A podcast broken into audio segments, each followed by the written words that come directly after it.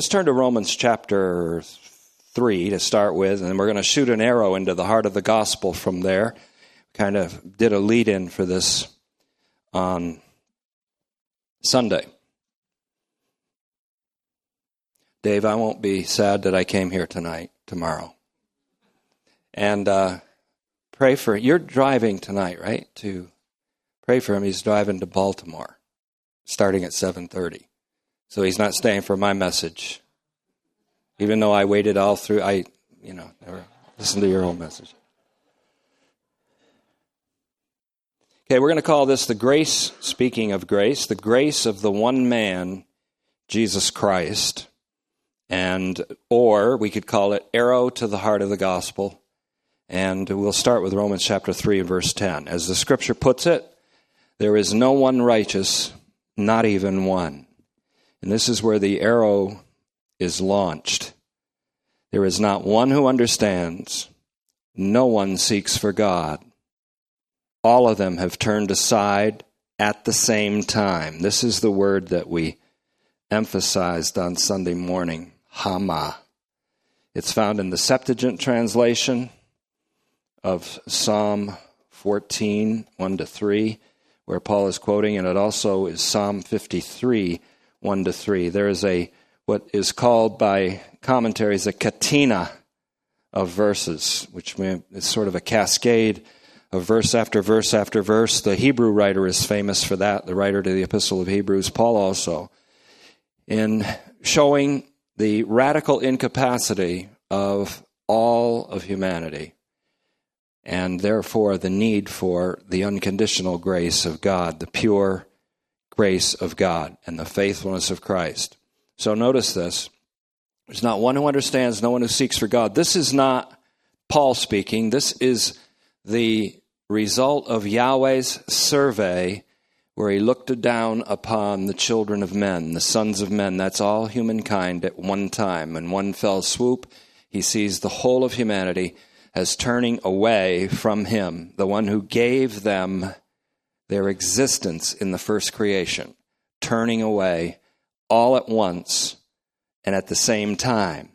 They have become depraved, and that speaks of their radical incapacity, which is good news for us because radical incapacity eradicates deserving or the ability to in any way deserve or participate in any way in our own salvation or even in its appropriation. And so there is no one who acts kindly, he says, not a single one. I've backed that up with Ecclesiastes 7:20, which also may be applicable here. It says, "Indeed, there isn't a righteous one." That's speaking of the first creation, the Adamic ontology, or all people in Adam and all of humanity. There isn't a righteous one. The Hebrew has Zadik, and that means the righteous one. We've studied the righteous one as Jesus Christ himself, however, in Romans chapter 1 and verse 17, 1 Peter 3:18, 1 John 2, 1 and 2. Many other passages identify him as the righteous one who died for the unrighteous. If there's no righteous one in this first creation of mankind, then there has to be a righteous one who comes in from above. The heavenly man is what Paul calls him in 1 Corinthians 15. And he is, is through his fidelity that we have salvation. So Ecclesiastes says there isn't a righteous one. The Hebrew again is Sadiq, and there is a conferring here, at least I see one, to Habakkuk chapter 2, verse 4, which is the thesis verse, the thesis prophetic verse for Paul's gospel. Paul's gospel is a, a declaration of a divine invasion into the present evil age to rescue unconditionally all of humanity and all of creation. That's the gospel. That's a gospel that's always also called an apocalypse, a breaking in by God something related to divine action and not human action. In, indeed, Ecclesiastes 7:20 agrees with Psalm 14:1 to 3 and Psalm 53:1 to 3 There isn't a righteous man. The word righteous is Sadiq. The word man is Adam. Adam, interestingly. And the phonetic is a little more like this Adam. There isn't a righteous person in Adam, we could say. There isn't a single righteous person in the first creation. But if any man is in Christ, as Dave's message alluded to, there's the new creation. The new creation is called into being by means of the gospel. The gospel isn't something you take home and think about. The gospel happens to you, like it happened to Paul in, on the edge of Damascus, which we'll do a lot more talking about. And so he goes on to say, so let's put it this way Indeed, there isn't a righteous one, a righteous man on earth who does good and never sins. I love that because there's not a righteous man, Adam, on earth. There is not a righteous person in Adam on earth. The first man is from the earth, and he is dusty, we could call him, as, as Paul says in 1 Corinthians 15 45. But the second man is from heaven, the Lord from heaven. It takes an action from an entity outside of this creation. The gospel is an apocalypse, it is a revelation of God. There's nothing to compare it to in the first creation. The new creation is so spectacularly different from the first creation that God calls it into being by the gospel of Jesus Christ. This will also be explained as we go in our study. So that's precisely because there isn't a righteous one or a righteous Adam on earth. This is precisely why the man from heaven enters the present evil age. He alone is the righteous one, the Zadik. His fidelity alone, made effective by love. Galatians 2:20, Galatians 5:6. His fidelity alone, made effective by love, is the means of our salvation.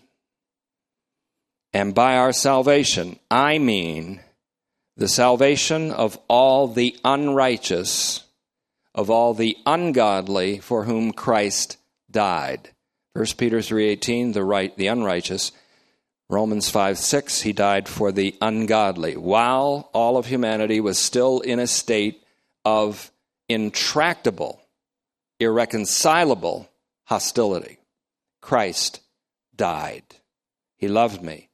He gave himself for me. I don't frustrate the grace of God. And so we have that again. When I say salvation or our salvation, I mean the salvation of all the unrighteous for whom he is the propitiation for sins.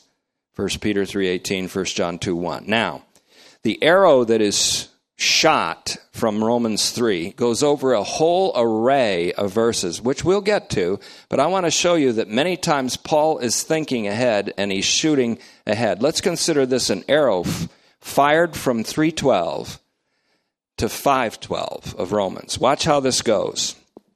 We entertained the question on Sunday morning when did all at the same time turn away?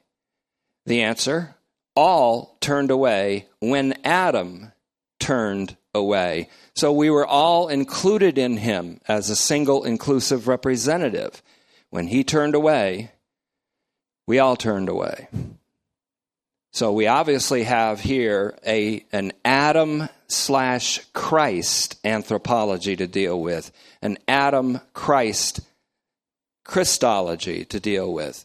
Because what the first man, Adam, brought about, which is the reign of sin and death, the second man, Adam, destroyed that enslavement. So watch how this, the arrow, here's where the arrow hits. The far striker shoots the arrow, and we may shoot an arrow over the next array of verses all the way to 512, and I've translated it this way. Because of this, just as by one man sin entered into the world,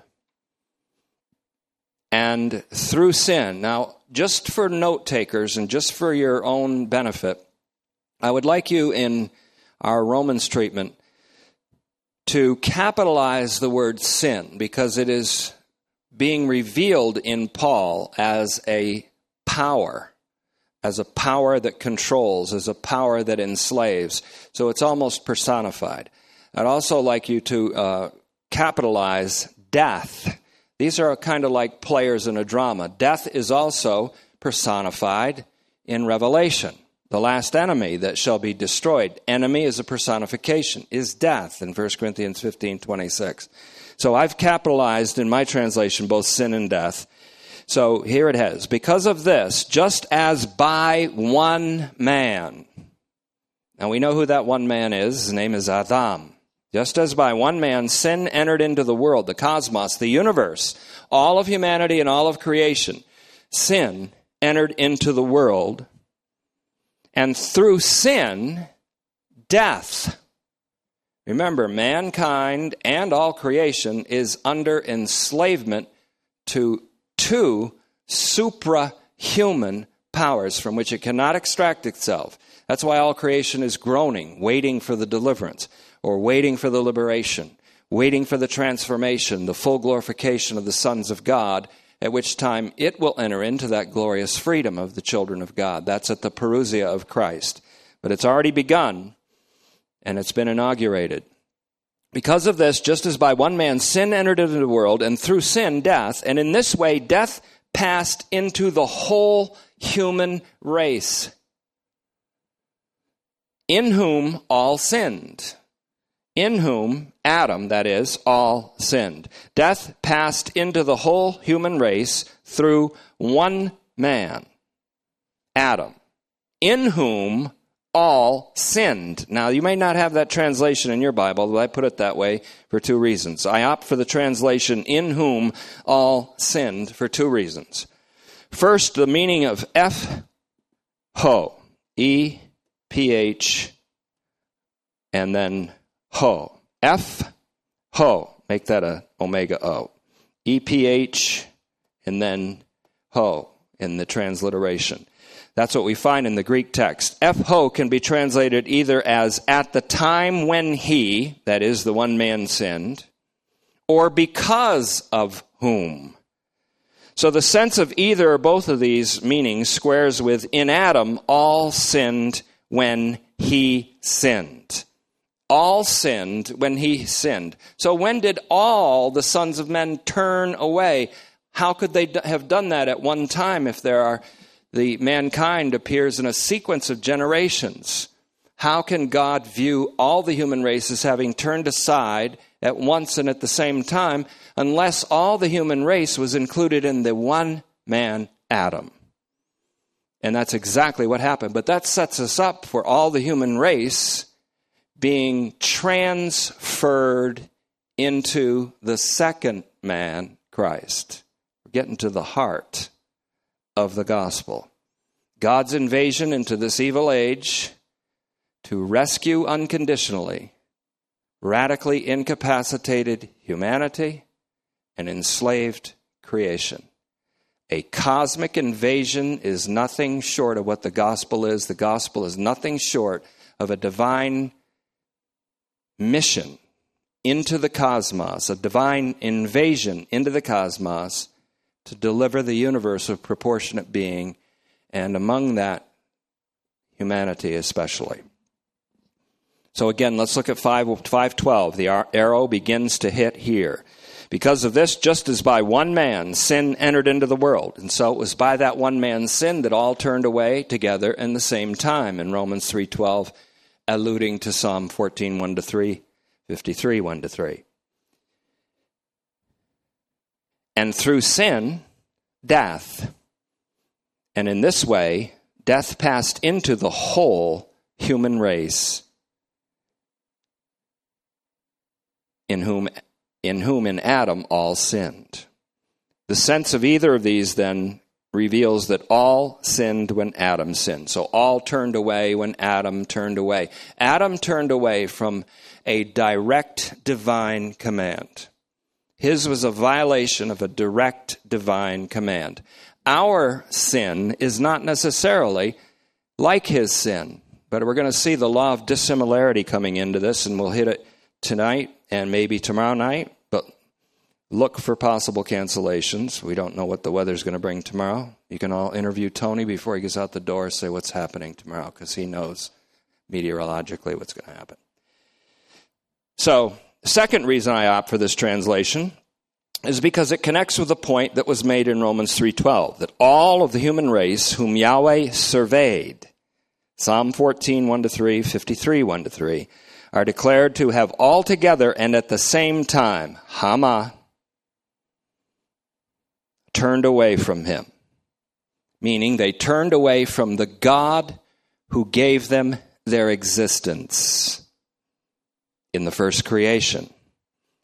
Now, this is shocking because when you get to Galatians, and Paul is not making a legal case, a judicial case by Galatians, not at all. He's actually repreaching the gospel that he preached to them at first, which they defected from, in order to do a second time what he did the first time sweep them off their feet with the gospel of Jesus Christ, because they defected. When he addressed them, it was shocking because he said, I marvel, I'm appalled, Paul appalled, that you have so soon turned away from him who called you. He pictures all these three Galatian assemblies. One is in Ancyra, one is in Tavium, and another is in Pessinus, three northern Galatian churches in northern Turkey. He said, You have so soon turned away from him who called you. The one who called them was God. He called them into existence as part of the new creation. The church has been called into existence. God is the God who calls things into existence that did not exist and who raises the dead. You, as the church, have been called by the gospel into existence as a new creation and into existence as the eschatological, proleptic people of God, which one day will be universally all of humanity dwelling with God. That goes into ecclesiology. We're dealing tonight, if you want to get theological, with hamartiology, the study of sin. We're dealing tonight with anthropology, the study of mankind, the study of Adamic mankind, the study of mankind in Christ. We're dealing with ecclesiology, the study of the church, the body of Christ, the corporate Christ. We're dealing with theology. What kind of God is God? Who is God? Is God a God of retributive justice? Or is God a God of limitless, unshakable benevolence? We're dealing with angelology, as we will in Galatians 1 8 and 9. Paul says, even if an angel from heaven preaches to you. And I'll explain that, interpret that for the first time in my ministry. I've seen what that means. Angelology, there's demonology, there's Satanology, there's bibliology, which is the study of the Bible itself, its inspiration, its authority, and its use for lower blade data. All of these things. In fact, I might take a segment out and teach theology to you in eight, eight different branches of theology as Paul in Paul. And I think you'll find that rather informative, if not transformative. So, Paul, to the Galatians, declares expressly how appalled he is that they have so quickly turned away from God who called them in the grace of Christ, or who gave them existence as the new creation. That's exactly what they did when they listened to fake good news. There is good news, and there is fake good news, which the teachers brought a, go- a nomistic gospel. They called it a glad tiding, a gospel. It wasn't a gospel at all. And it was fake news, fake good news. There's fake news and there's real news. You really have to sort that out for yourself. And you can't be told which is which by the news or by politicians. You have to sort it out. You have to be discerning. But all the more you have to be discerning about just what is the gospel and just what is the false gospel. Paul is astonished that they remove themselves from the God who called them into existence as the new creation and defected to another gospel. That's sort of like what happened with all mankind turning away from God who gave them their first existence in the new in the old creation and now he says you're doing the same thing against the one who called you into the new creation. It's, it's intended to be earth shaking. It's intending, intended to be seismic under them and shake them and shake the world under them because they've entered into another thing altogether that's not the gospel. And they did it through Christian missionaries, Christian Jewish missionaries. Paul's a Christian Jewish missionary, but he's got a different gospel. It's called an apocalyptic revelation of Jesus Christ. All of this is going to come in to clarity more and more as I continue the study, which I think the Lord has directed me and all of us into. Better call Paul. You can call Saul, I'll call Paul. Now, the gospel is the power of salvation romans 1:16 and it is the persuasiveness that elicits faith. It is the persuasiveness that evokes faith in the hearers. That's important evangelism. The gospel which is the power of salvation and the persuasiveness that elicits faith elicited faith in the Galatians, and they were very happy and overwhelmingly rejoicing for all while Paul was there, and then afterwards, when Paul left instructors there that understood his gospel, they were rejoicing. Paul said, You received me not only as if I were an angel, there's the angelology again, which we'll be dealing with, but even as if I were Christ Jesus himself. And he said, You would have even put out your eyes for me. But where's that blessedness gone? The other gospel takes it away.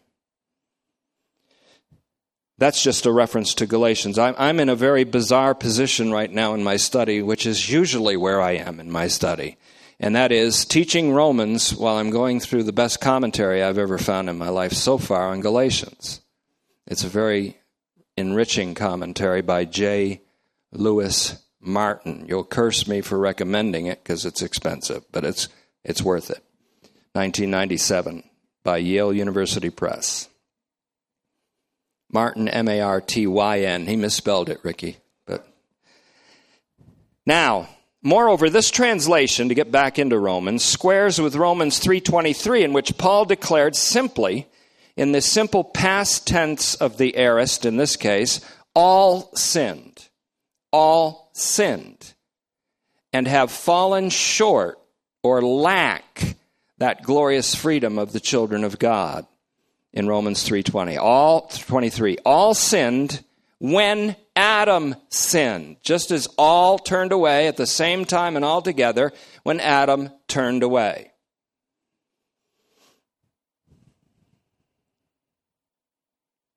So we're born into this world in our first birth under sin and under enslavement to death. And all our lives, we live, in many cases, under different forms of the fear of death. Someone says, I'm not afraid of dying. Well, do you have any fears? Well, I have a fear of heights. I don't I have a fear I don't have a fear of heights. I do have a fear of falling from heights. Because you know what that is? It's a fear of death. There's a fear of death. There's many things that people fear. In fact, every phobia is connected to the fear of death. We're enslaved to the fear of death until we're called into existence as a new creation and have the justification which is life for the ages and the assurance of that life. And so, we were born under sin through no fault of our own. And that sets us up for being brought into Christ and delivered through no merit of our own. So, all sinned when Adam sinned. All in Adam are therefore lacking the glorious freedom of the sons of God, or their complete true humanity, because they are enslaved to the power of sin, capital S I N, and its result, death. All are under sin, and sin to Paul is a power, an enslaving power. The gospel is the power of salvation, And therefore, it is the power of liberation from that enslavement. The gospel has to happen to you.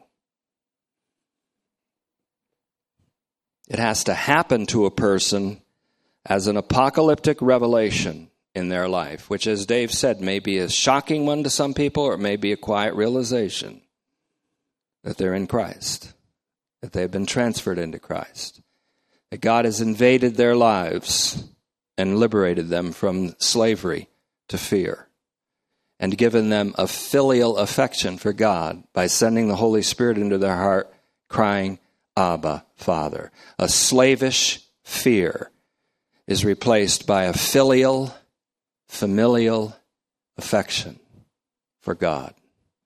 It's a phenomenal thing. It may be realized gradually, it may not be realized in this life, but it will be realized by all. The whole anthropology of Adam and Christ, or the first protos, as he's called, the first Adam, and the last, eschatos Adam. Jesus is called eschatos Adam. He is called deuteros anthropos, the second man. Why is there only a first and a second man? Because all of humanity dies in the first man, all of humanity is made alive in the second man. For as in Adam all die, so in Christ all will be made alive. 1 Corinthians 15:22 applied to resurrection. So the whole anthropology of Adam and Christ or the first and the last Adam is what is being brought in here in Romans chapter 5. Existence otherwise known as ontology. Existence otherwise known as ontology. In the first Adam is existence in the first creation. In Christ, you can never go back to what you were by the first creation. There is no male or female, and that is male or female should be in quotes going back to Genesis 1:27. What Galatians 3:28 is saying is you're a new creation, you can't go back to the old creation. The old measurements, the old identity. It's not there anymore. It's impossible for you to ever be that again. So you have to kind of get re-educated and have you've entered into a different, altogether conceptual world. I think the Holy Spirit tried to train us in this by revelation. Revelation is a metaphorical, symbolic world. And by living in it for four and a half years, I think we began to understand what it's like to be in Christ. And it's a totally different set of concepts that we have to get used to and transform by.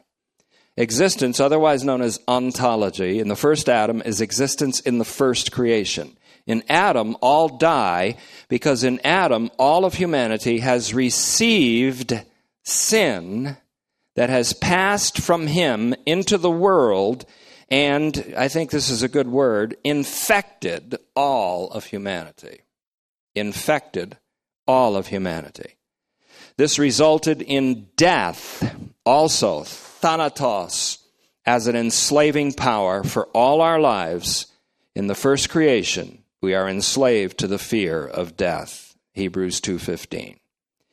So listen carefully again to this. I'll say it in a different way. I'll approach it with a different sentence. Existence in Christ or Christ ontology. Existence in Christ, the eschatos man, the last man, constitutes humanity as the eschatological people of God, which in the consummation of the coming age that has already inaugurally come will be all of humanity. The church is a proleptic humanity, a kind of first fruits of a universal harvest.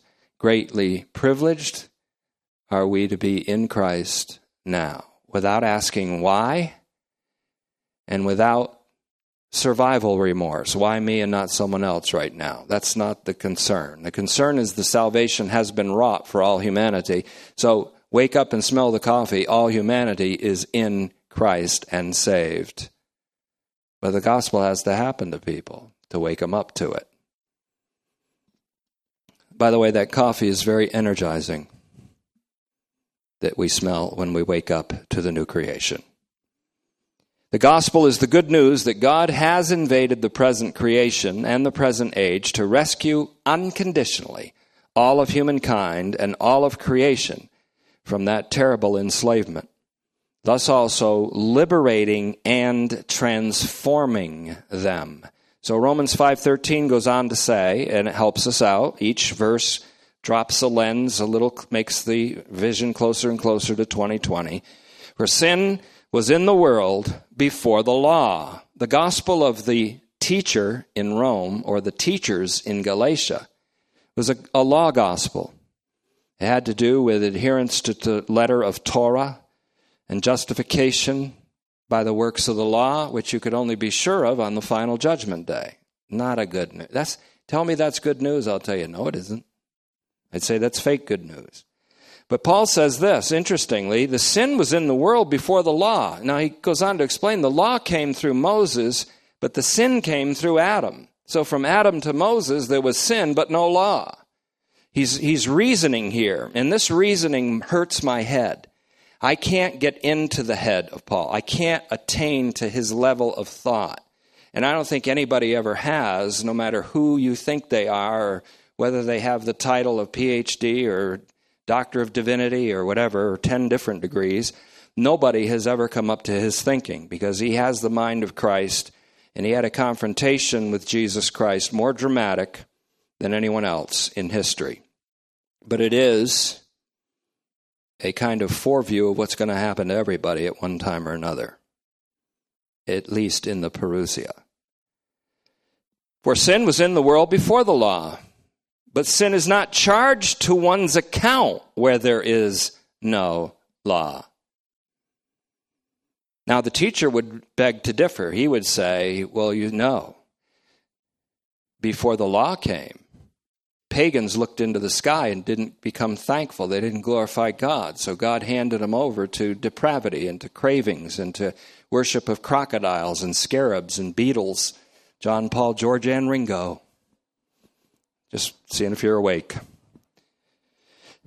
So then, not so. Sin was in the world before the law. Capitalize the law because we're talking about Torah. But sin is not charged to one's account when there is no law. Now, sin was charged to Adam's account because there was a definite law to him. You will not eat from the tree or from the fruit of the tree of the knowledge of good and evil. For in the day that you eat thereof, you will surely die. That's a direct divine command. And Adam disobeyed it. So sin was charged to him because a law defined his sin. But then death passed into all the human race, and the, there was no law, but there was sin. Verse 14, notice this. Nevertheless, death reigned. That's why I capitalize death again as a power, because death reigned, R E I G N, reigned or ruled. Death ruled as king from Adam until Moses from Adam, where sin entered into the world, until Moses, when the law entered into the world, even over those whose sin was not like, here's the law of dissimilarity, this, whose sin was not like the transgression of Adam, who is a prototype of the coming one. Remember, we did a whole study of the coming one, one of the names for the coming Christ the coming one.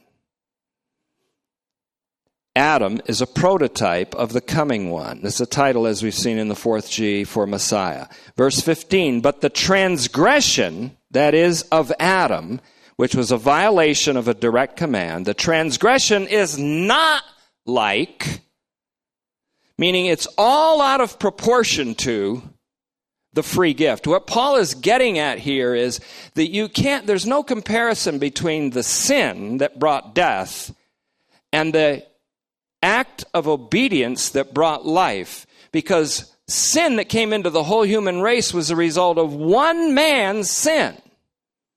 But grace happened after countless trillions of human sins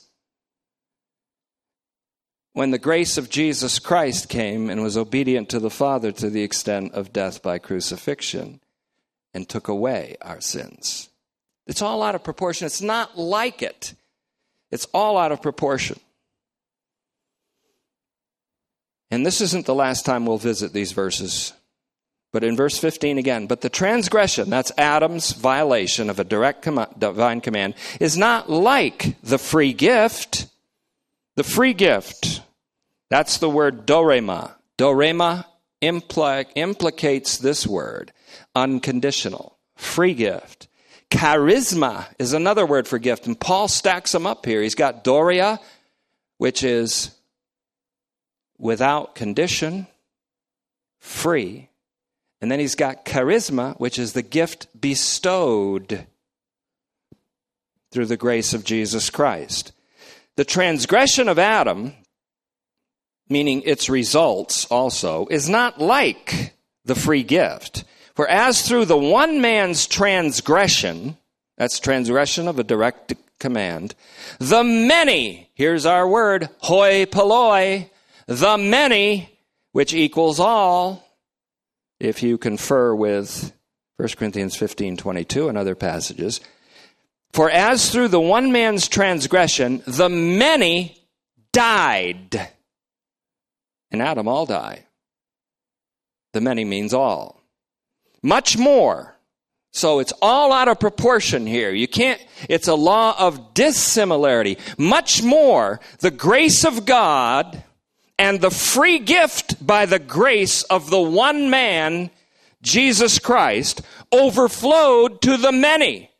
Much more than the sin of Adam causing death in the many is the obedience of Christ causing life in the many. Much more, God overwhelmingly, extravagantly overpowered the other. You can't compare the two.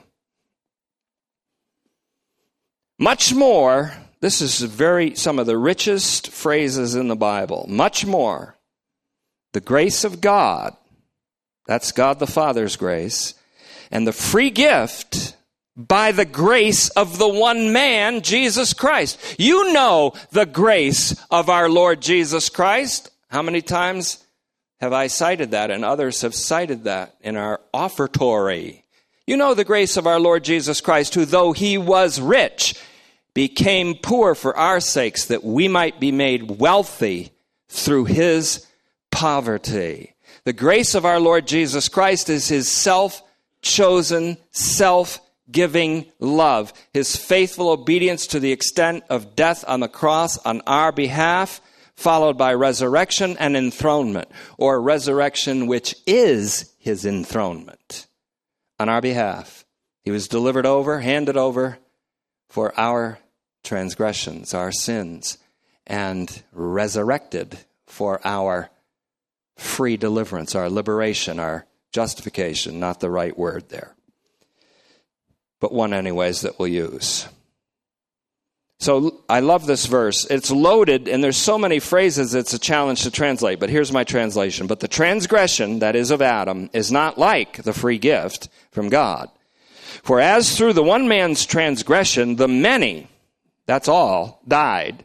Much more the grace of God and the free gift by the grace of the one man, Jesus Christ, another word for his faithfulness, for the faithfulness of Christ, another word for his obedience, overflowed to the many. It more than took over the many, the all. It more than overflowed to all humankind. I think David got a kind of a foretaste of that when he said, He anoints my head with oil, my cup overflows. And so, the grace of God and the free gift abound by the grace of the one man, Jesus Christ. The grace of the one man, Jesus Christ, listen carefully, is the grace by which he who was rich became poor he entered into our own beggarly condition for our sakes, so that we might be rich in Him. There's no greater poverty than a man perceived as cursed by God and nailed to a tree. Paul had to go through a remarkable change of thinking because he had always believed that God took the side of the law over a crucified criminal. But he realized that God stands on the side of this crucified criminal who is his son, our Messiah. And that's the scandal of the cross.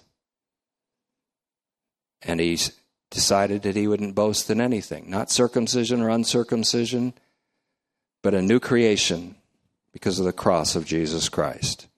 In other words, the grace of the one man, Jesus Christ, is his self giving love for us. I was crucified with him. Nevertheless, I live. But it's not even me that lives, but Christ who lives in me. And the life that I now live in this mortal human coil, I live by the faithfulness of the Son of God who loved me and gave himself for me. The grace of our Lord Jesus Christ is a synonym for the faithfulness of Christ, by which we are gifted with a justification that is life itself. The gift of life removes us from enslavement to death. His gracious action by which he, loving us, gave himself for us is his faithfulness. So that we who were under sin and ruled over by death may be liberated and transformed. It was for freedom that Christ freed us. Is the battle cry of Galatians 5:1. Therefore don't ever be enslaved again by any yoke of slavery, whether it's to sin, to death, or Torah. Whether it's to human affiliations over loyalty to Jesus Christ, don't be enslaved. Don't let anything in this life, habits or addictions, control you, have control over you. Believe it or not, you have the power, by grace, to refuse any control over your life. But grace. The grace of the one man, Jesus Christ, is the act of his faithful death and resurrection by which all human beings were embraced by him and included in him. I'll say it again because it's too shocking for religion. It is grace, the grace of the one man, Jesus Christ, is the same as the faithfulness of the Son of God.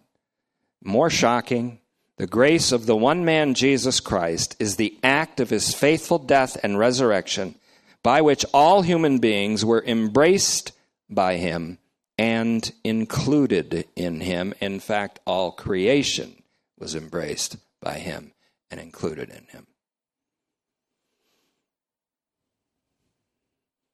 It's a way of speaking of the Christ event. The Christ event takes in his incarnation, his life lived in vicarious obedience for us to God, obedience to death, burial, resurrection, ascension, and enthronement. This is the Christ event. The grace of our Lord Jesus Christ, or the grace of the one man Christ Jesus, can be reducible to that event. It is by the grace of God that we have been saved, according to Ephesians 2 8, and it is through the faithfulness of his Messiah. It is by grace and through the faithfulness of Messiah. Another way of saying that is, it is by the grace of God through the grace of the one man, Jesus Christ, that we have been saved, and that not of ourselves. If you take that as that salvation not being of ourselves, or that grace not being of ourselves, or that faithfulness not being ourselves, it's all true. None of it's of ourselves. It is you that have made us, said the psalmist in Psalm 100, and not we ourselves. So we enter into your gates with thanksgiving, but we enter into your inner courts with praise. We are your people and the sheep of your pasture.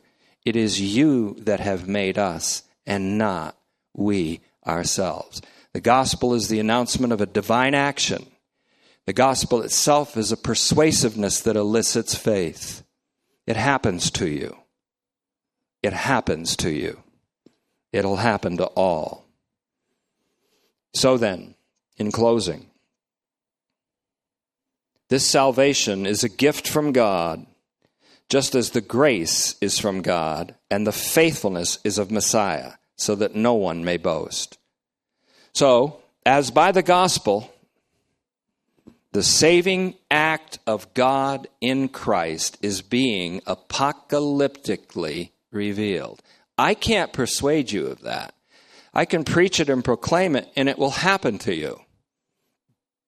That apocalypse will happen to you. It will occur to you. It will grip you. It will grasp you. It will change you.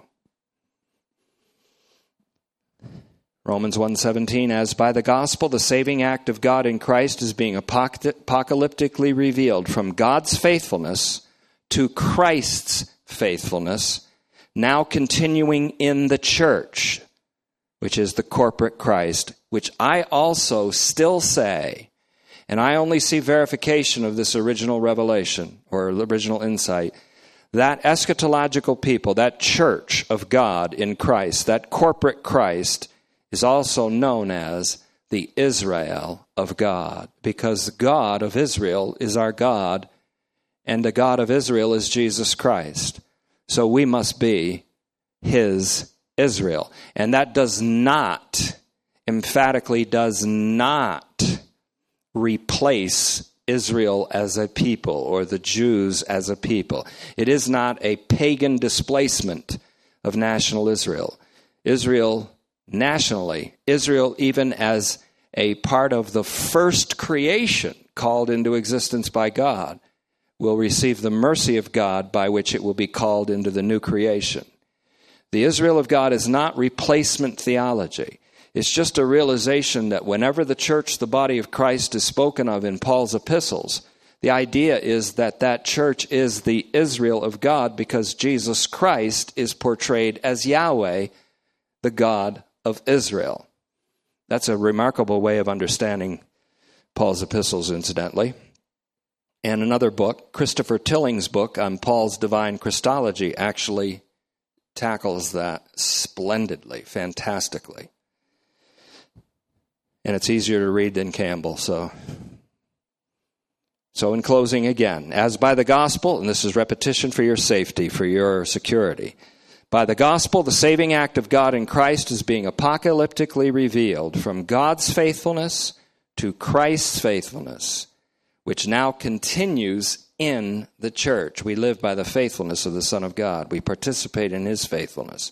So, by the gospel, the free gift of God's deliverance is being apocalyptically revealed from the grace of God through the grace of Christ for the many. And the many, as we'll see in our next time we hit Romans 5, is interchangeable with everyone, the all of humanity, which turned away at one point. The all of humanity was brought back at one point and to tell you what that point was, I only have to use one word tetelestai.